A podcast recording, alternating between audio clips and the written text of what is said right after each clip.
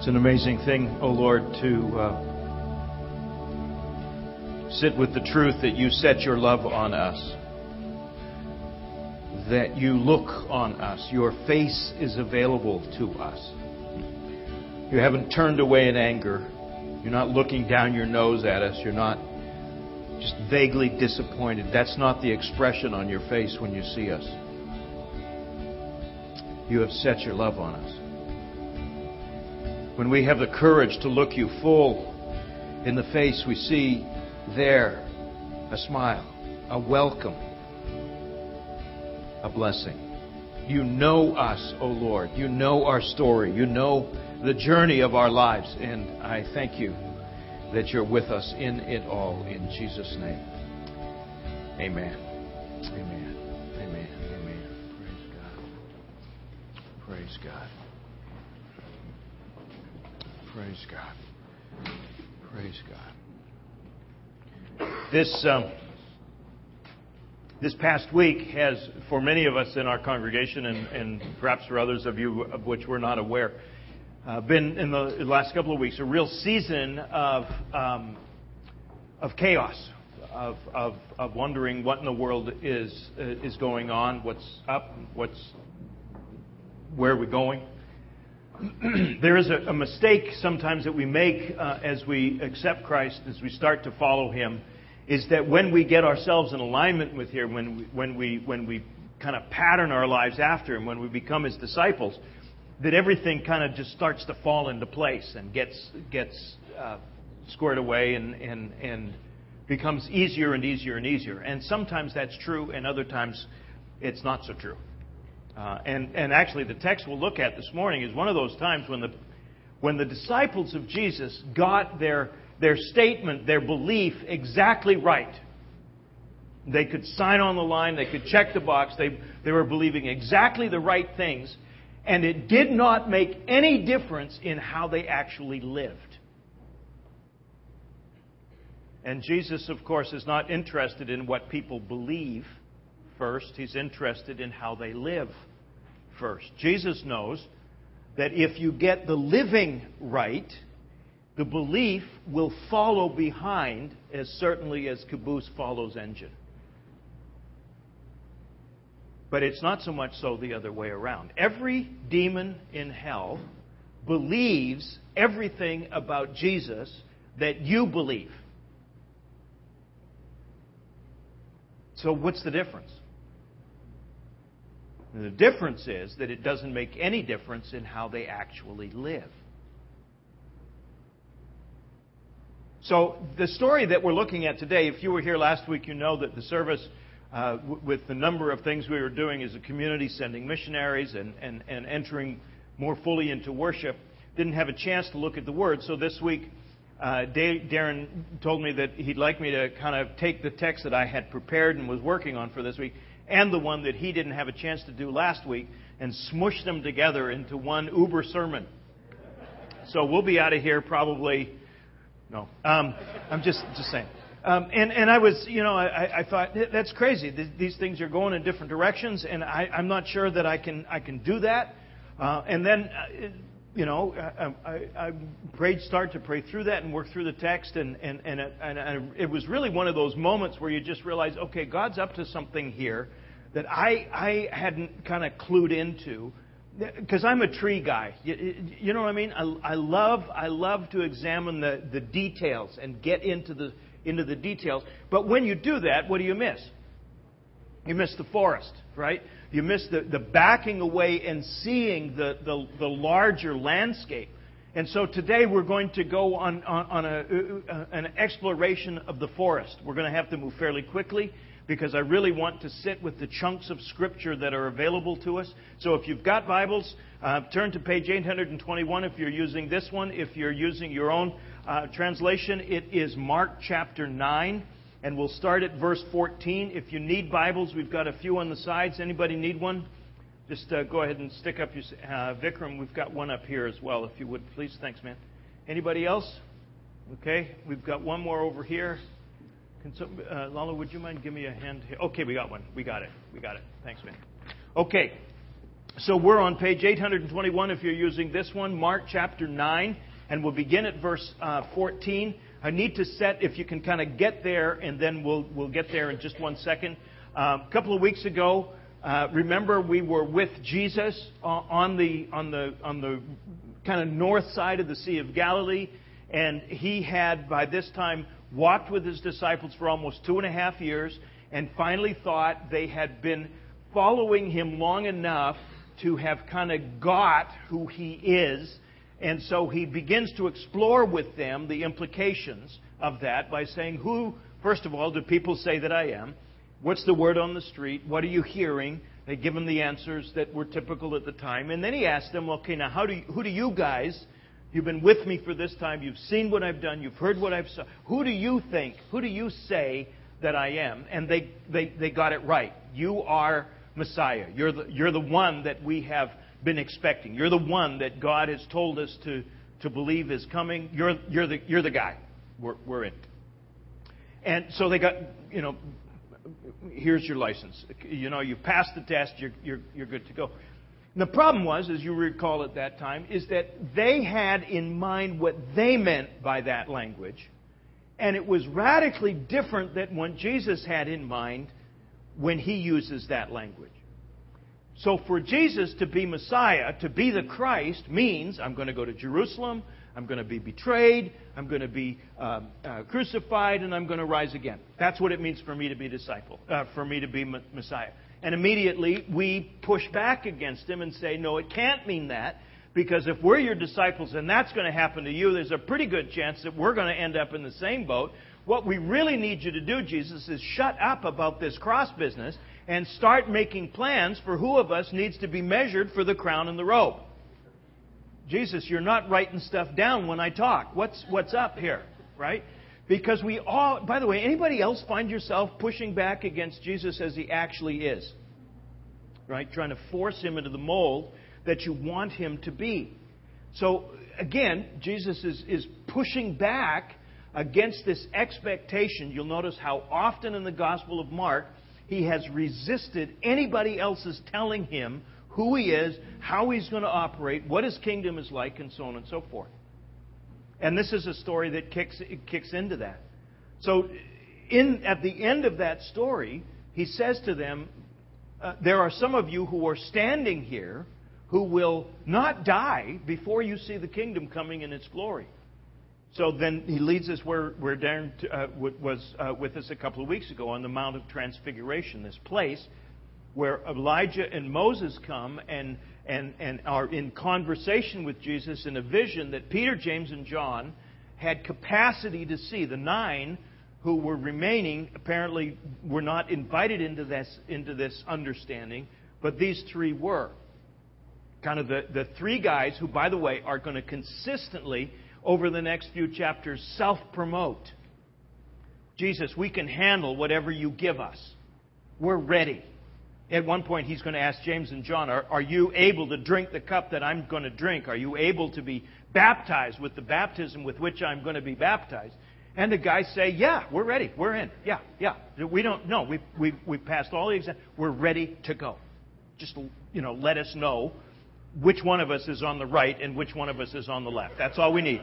Just clarify that for us. Right? So clearly, they, these three guys, clearly, I, I think they're chosen because they're the lead disciples, but also the dumbest. They need this revelation. They need this moment. And what happens when they get this sense of who Jesus is? The guy is glowing brighter than the noonday sun. They see him in the daylight emanating light. And do they get it? No. Let's build a tent here, one for you, but then one also for Abraham, and or, excuse me, uh, Moses, and one for Elijah. In other words, Jesus, we recognize you as being one more like them. Oh, crap. No, guys, that's not what this is about. Voice from heaven, this is my son, right? Now, coming down from the mountain is where we pick up this story. Verse 14. When they had come to the disciples, finally, the remaining ones, they saw a great crowd around them and some scribes arguing with them.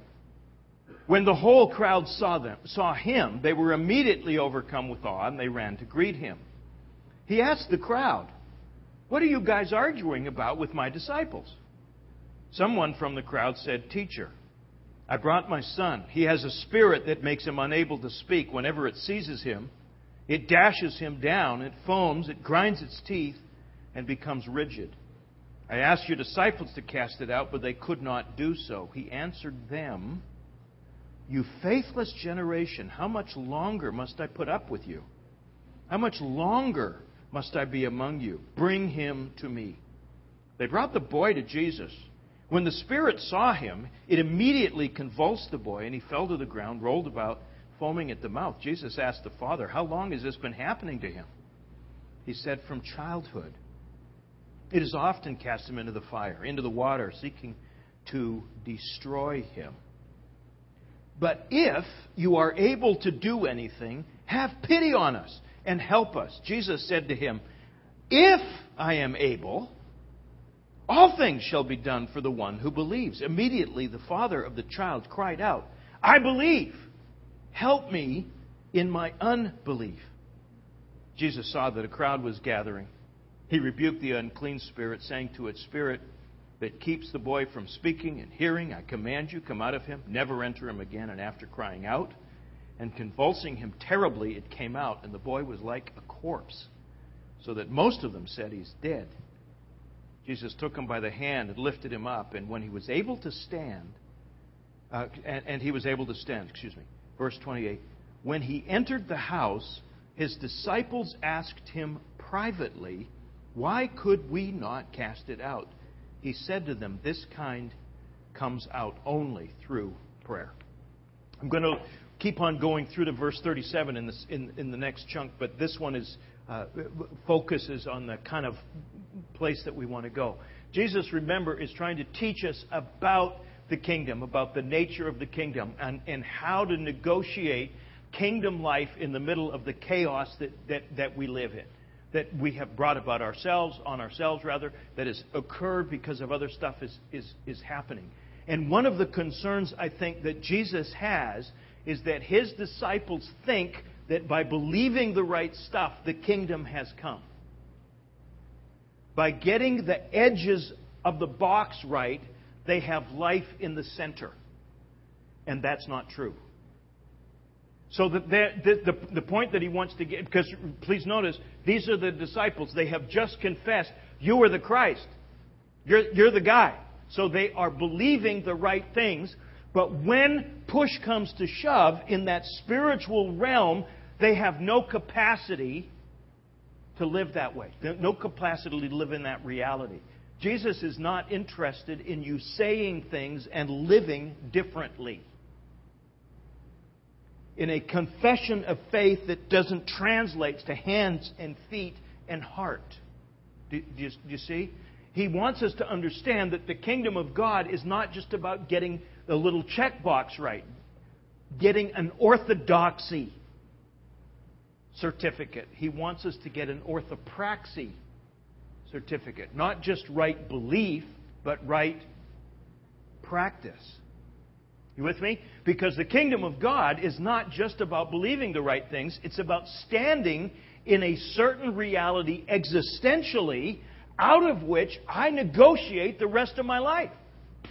Right? Because Jesus is very aware. It is possible for us to bifurcate, to separate what we believe from how we feel. And what we feel is what really governs how we live. Jesus is not opposed to emotion. He knows that emotion is what gets us off the dime.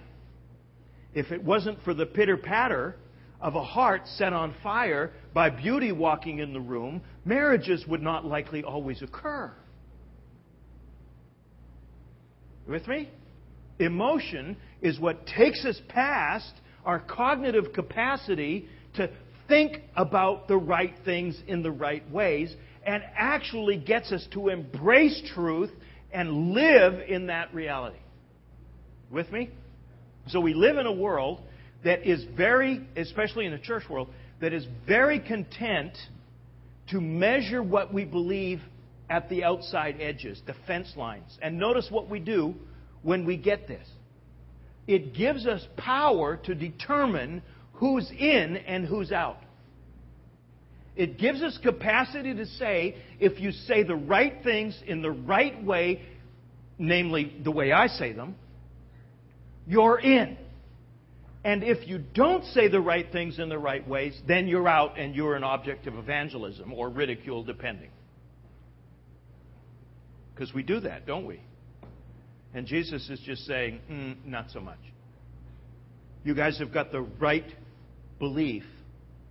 Now, I need you to learn how to live in the reality that you have spoken, to let it govern how you negotiate your existence.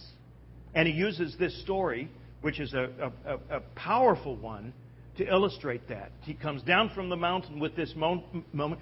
The crowds come and, and, and, and they're, they're disputing. The Pharisees um, and, and the crowds are in disputation with the disciples. They're trying to figure out what's gone wrong. Try this, try this.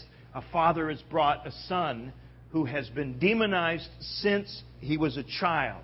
Again, similar to the story we read uh, a, a, little while ago. Um, and, and, and, and this boy is at a, at a place of, of um, uh, uh, almost disability as a result of this. And Jesus is concerned about the boy's health and well being, obviously. The father says, I brought him to your disciples, and they, having. Now, this is not what he says, but I need you to translate with me. Having said the right things about you, do not stand in the reality that they're speaking. Right? They believe everything's right about you. They just don't have any spiritual power or authority in this realm. They don't stand in the reality that they have spoken. You, you with me? This is a tough concept for us to get, so I'm hopeful that your nods are indicating that uh, it's not just move on, uh, but that you're, you're, you're, you're kind of getting this. Because this is, this is really important. Because the thing is, every demon in hell believes everything about Jesus that you believe. What's the difference? The difference is not belief, the difference is discipleship. The difference is does your belief translate into behavior? Does it affect your sexuality? Does it affect your finances? Does it affect your marriage? Does, has your marriage become a transforming intimacy, not only of you, but of the communities you're in? Do you hold your singleness as a treasure given to you as a means of glorifying God in your body and mind and soul and spirit in a way that is uniquely yours? Do you, do do you see? Do you live out, practice what you confess with your mouth? Or is it just that we come together on Sunday morning and we sing the songs and self congratulate because we passed another test, we checked the right box? But on Monday morning, when we go to work, where the kingdom of God actually confronts the kingdom of darkness, it doesn't matter. Jesus is not interested in the, coming, the kingdom coming to you if it does not come through you to the world to whom He is sending you. Do, do, do, do you see? This is so critical for us. So, so here's, the, here's the tension. The disciples are trying magic Jesus, right? They're trying Sunday school Jesus, and it doesn't work. So they're confused.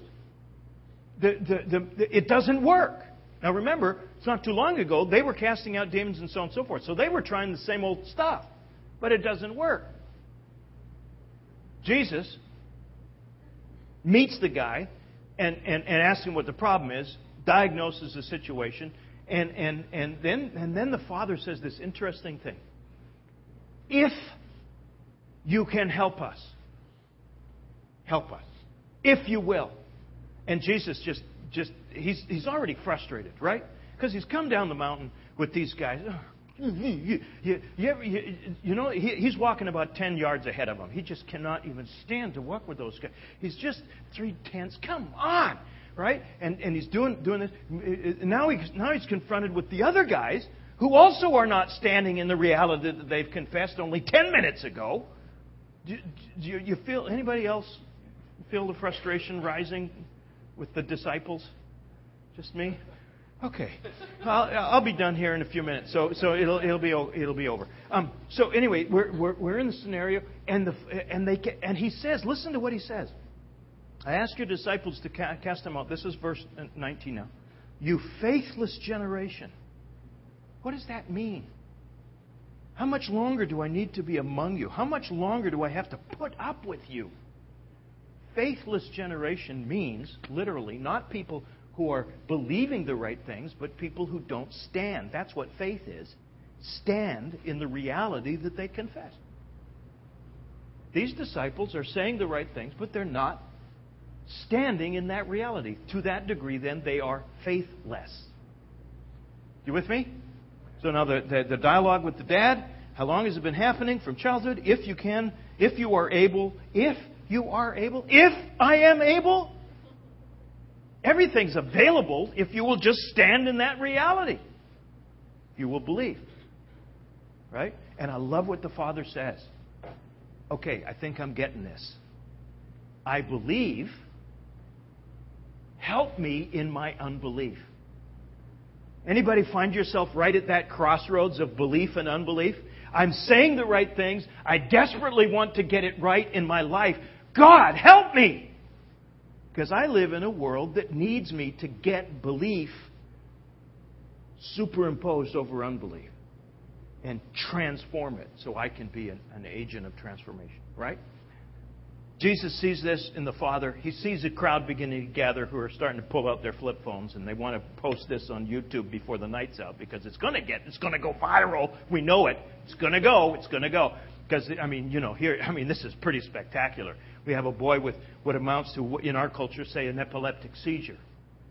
And instantly Jesus is going to heal him. We know how this is going to go down because this is the kind of guy he is, right? So everybody get your cameras out because it's going to get a million hits on YouTube. So, so, so, so Jesus is not going to let this boy become a monetized faith. He's not going to do that. So before the crowd can get their cameras out, before they can get posed, he just heals them. Just casts the demon out. Raises the boy up and moves on about his business. It's too late. By the time they get there, it's over. You with me? I love Jesus for that, by the way. He is not going to make your healing an object. You, you with me? Okay? So, anyway, now he comes in, and I love this next part into the house. And his disciples are asking him privately. I love that image. Why wouldn't they ask him publicly? Because they've already been yelled at by Jesus three times today. This is not going to go well. Right? If we pin him on this, why couldn't we do this in public? He's going to say, because you guys are no better than the rest of the crowd. You've been with me for three years, and you still believe the right things, but don't stand in the reality that you confess. That's why. Well, I'm glad we asked. You know? So he, they ask him privately in the house. Why couldn't we cast him out? Notice the language that he uses. He's changing the code words here, but it means the same thing. This kind only comes out through prayer. Now, notice, he does not say prayers, and he does not say praying. In other words, if you would just pray a little bit harder, that the guy would be uh, released, he would have been released. That's not what he's saying. Prayers, prayer here for Jesus is his language for standing in the reality that you confess. Prayer is that spiritual reality that we stand in. You guys are only standing in your heads, not your hearts. So prayer is more than just praying, saying the right words, right? This is about standing in the reality that is about prayer. You guys need to learn to stand in that, he's saying to them. Then this kind of thing will be available to you as well. You need training in reality. How many feel the need for reality training? Right? To learn how to pray, not to stand in that reality. Not, not to get things done, but to know who He is in a way that transforms the way you live. That's what He's saying. With me? Does that make sense? Um, I, I, stopped in the first service, uh, but I'm running out of. Uh, I'm tight in time. Can I ask? Can I stop? Is that okay? Anybody have any questions on this part? I don't. We don't usually do this, but this is so important. that I want to, if, if there's some things that you want me to clarify on this, because it's really critical that we, we, we, we, we get this. Yeah. Yeah, and, and what, you've, what the gentleman said was some translations add prayer and fasting. This was added about 500 years after this, uh, the original manuscript. Script, and part of the reason it was added, you can hear the church's attempt to understand what Jesus was actually saying here, and they're seeking to clarify uh, the, what, what Jesus is saying, because what they want to say is that this is about praying and fasting. That's not what he said. He said prayer. And the difference is this um, if we're not careful, we make things like praying and fasting the open sesame of faith. Right? It's like a three year old holding their breath. I'm not going to eat until you do what I want you to do. And some people teach fasting in precisely that way. Fasting is not about manipulating God, it's about shaping your soul for the reception of what He brings. So uh, you can see why the church would do that, but also why Jesus probably didn't say that. Yeah, good, good. Anybody else? This is really critical. Do you know that it's really critical other than that I'm telling you that it's really critical? Okay, good. All right, so, uh, verse 30. They went on from there and passed through Galilee. He didn't want anybody to know about it because he was teaching his disciples. He was saying to them, The Son of Man is going to be betrayed into human hands. They will kill him, and three days after being killed, he will rise again. But they didn't understand what he was saying and were afraid to ask him. I love that little. okay, this is getting too hot even for Peter now. So, so we're just gonna we're just gonna Yes, Jesus. Yes, Jesus. You, you ever have a situation like so? So again, he's flying under the radar screen. He doesn't want to be noticed. He doesn't want to be public. So he's just teaching his disciples. And what is he teaching them? He's teaching them that the belief systems they had are completely backwards. That their Messiah and him are not the same.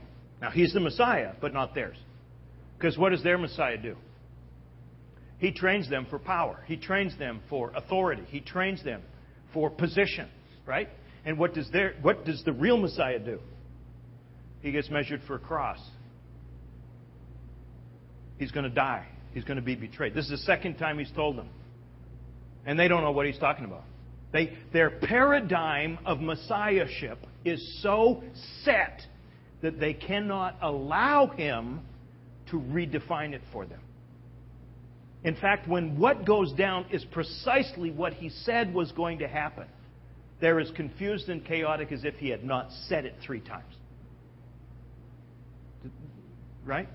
So, but they're afraid to ask him. Tell, tell us, Jesus, what was that about? So they just keep quiet. However, they are talking. Verse 33. So they come into Capernaum.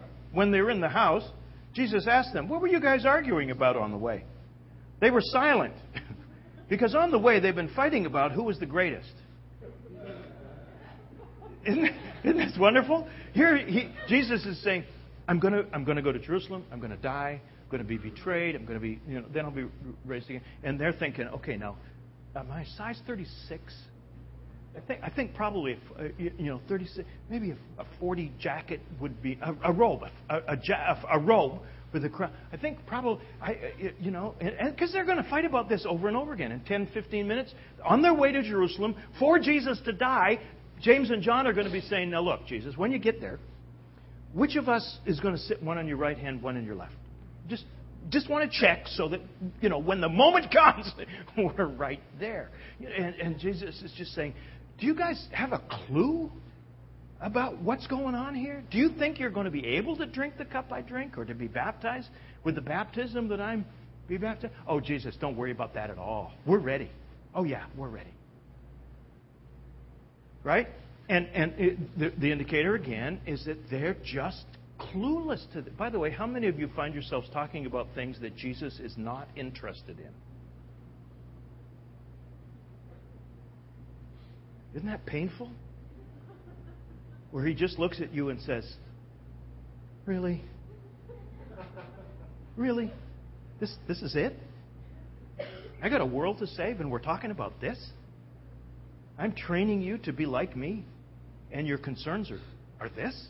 Now, it's not that he, he dismisses us, he just wants us to stand in the reality that we confess and live it out in our real lives 24 7, 365, where we are needed the most, which is tomorrow morning when you stand in front of your classroom or when you stand in front behind the cash register or when you sit down to your computer program or whatever it is that you do. That's where the kingdom of God intersects the kingdom of darkness.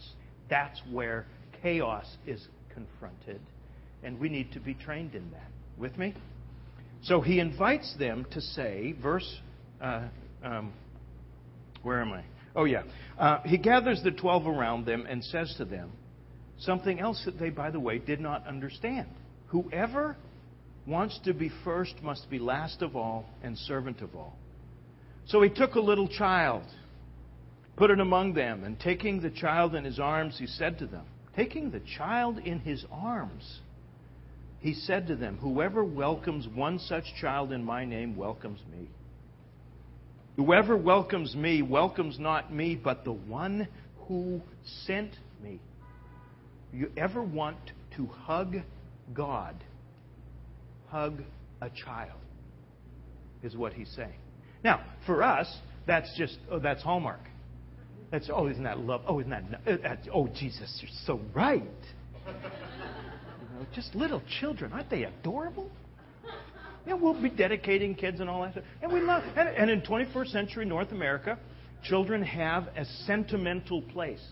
They have no, I'm sorry to say this to you, but they have no real value, which is why we're killing them at the rate we are but they have sentimental place. They warm our hearts. In the first century, they not only didn't have any value, but they had no sentimental place either. People couldn't afford to be sentimental about their children because they were likely to die. Infant mortality rate was 50%. You didn't dare get attached to a child. Children were viewed as commodity. They were viewed as property. It wasn't when Jesus takes this little child and says, Now I got, want you guys to learn something about the kingdom by the nature of this child. He's innocent and he's trusting and, and, and, and, and, and so on and so forth. It's not what he's saying. He's taking a child because in that culture, children were the lowest at the bottom of whatever social structure you want to say. They are the last, the least, the loser and he's saying, This is what the kingdom is like, guys. You've got it completely upside down. They had been fighting about who was the greatest, who can climb to the highest peaks, who's going to be, who's going to be the one, right? And Jesus is just saying, "Excuse me, guys, you're going the wrong way. I'm not going up. I'm going down. Y'all come." And they're saying, uh, who's going to be greatest? Who's going to be the top? Jesus, just please embraces me like a little child. Because you'll notice, and I read it again, he took that child in his arms. That's unthinkable. Why? Because kids crawl in stuff that will disable you from entrance into worship because you will become unclean, having made contact with the things that kids crawl in. I don't know if any of you have had children, but they produce an enormous amount of stuff for such tiny little creatures. For the first five years of our boys' lives, I was just permanently walking around with a burp rag over my shoulder because the cups more came out than went in. I'm just saying, from both ends. Did, are you with me? Sorry. And, and, and, and these people get this because they didn't have Pampers. Thank you. I was waiting for somebody. All right? And so, so, that, so, so no, no rabbi, no teacher, no great man worth his salt would ever embrace a child because you never know what you're going to touch. Worse, you do know what you're going to touch. And so you can't go to worship, you can't go to temple for another seven days because you're unclean. And what does Jesus do? He embraces the child. He takes that child's uncleanness and embraces it. He gets underneath the lowest of the low. They are wanting to know who's, who they get to be in charge of, and he is getting the question answered How may I serve you? The kingdom is upside down. Or more specifically, it is right side up, and we are upside down. So these two stories come together. Jesus is saying, I want you to believe the right things, yes, but I want you to live in the reality that you confess. And here's how make your way to the bottom, find those who need your service. Don't be concerned about your position, your place. Follow me in a race to serve. Let's pray. Oh God, as we sit with this story this morning and, and, and, and let it kind of resonate in our hearts, it is so difficult for us. It's probably as, as difficult, maybe even more for us than it was for those guys to get, because for them, it's the first time they're hearing it. For us, we probably heard this before in, one form or another, and still push back, still resist it. So much of the life that we're modeled in the church is about who is the greatest and who's the one whose name is known and who's the celebrity and and we want some of that, Lord. We, we, we want to be known. And here you come. Hidden, secret, burrowing down deeply underneath all of our expectations, seeking to turn us right side up. I pray, O oh God, for courage to embrace the kingdom as it actually comes and to live in the reality that we confess. As we draw to conclusion today, Lord, I pray that you will just speak to our hearts. You know the ways in which this works itself out. Please help us. As we sit for just a moment in stillness, I'm going to ask you to attend to the voice of the Spirit. I'm going to close here in a minute, but before we do, I want to pray for any of you who find yourselves in a place of realizing I need to start living what I've confessed. Just want you to sit with it for just a second. Some of you may want to make your way to the tables of communion, others to find somebody to pray with, but let's just take just a moment.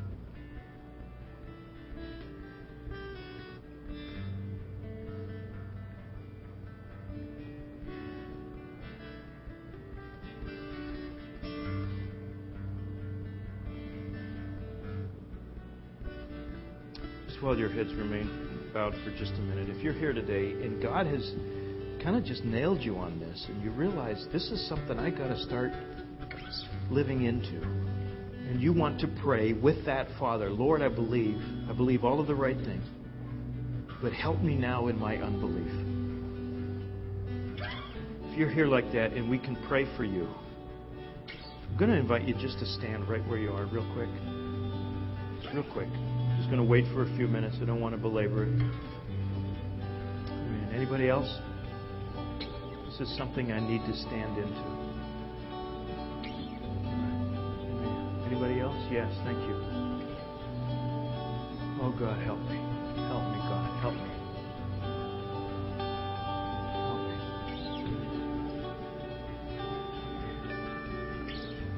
Uh, if you're near somebody who is standing, would you mind just going and, and just being Jesus with them, laying hands on them gently, praying with them for the confession of their faith, that it would work its way into actual practice. Come, Lord Jesus. Come. Help us,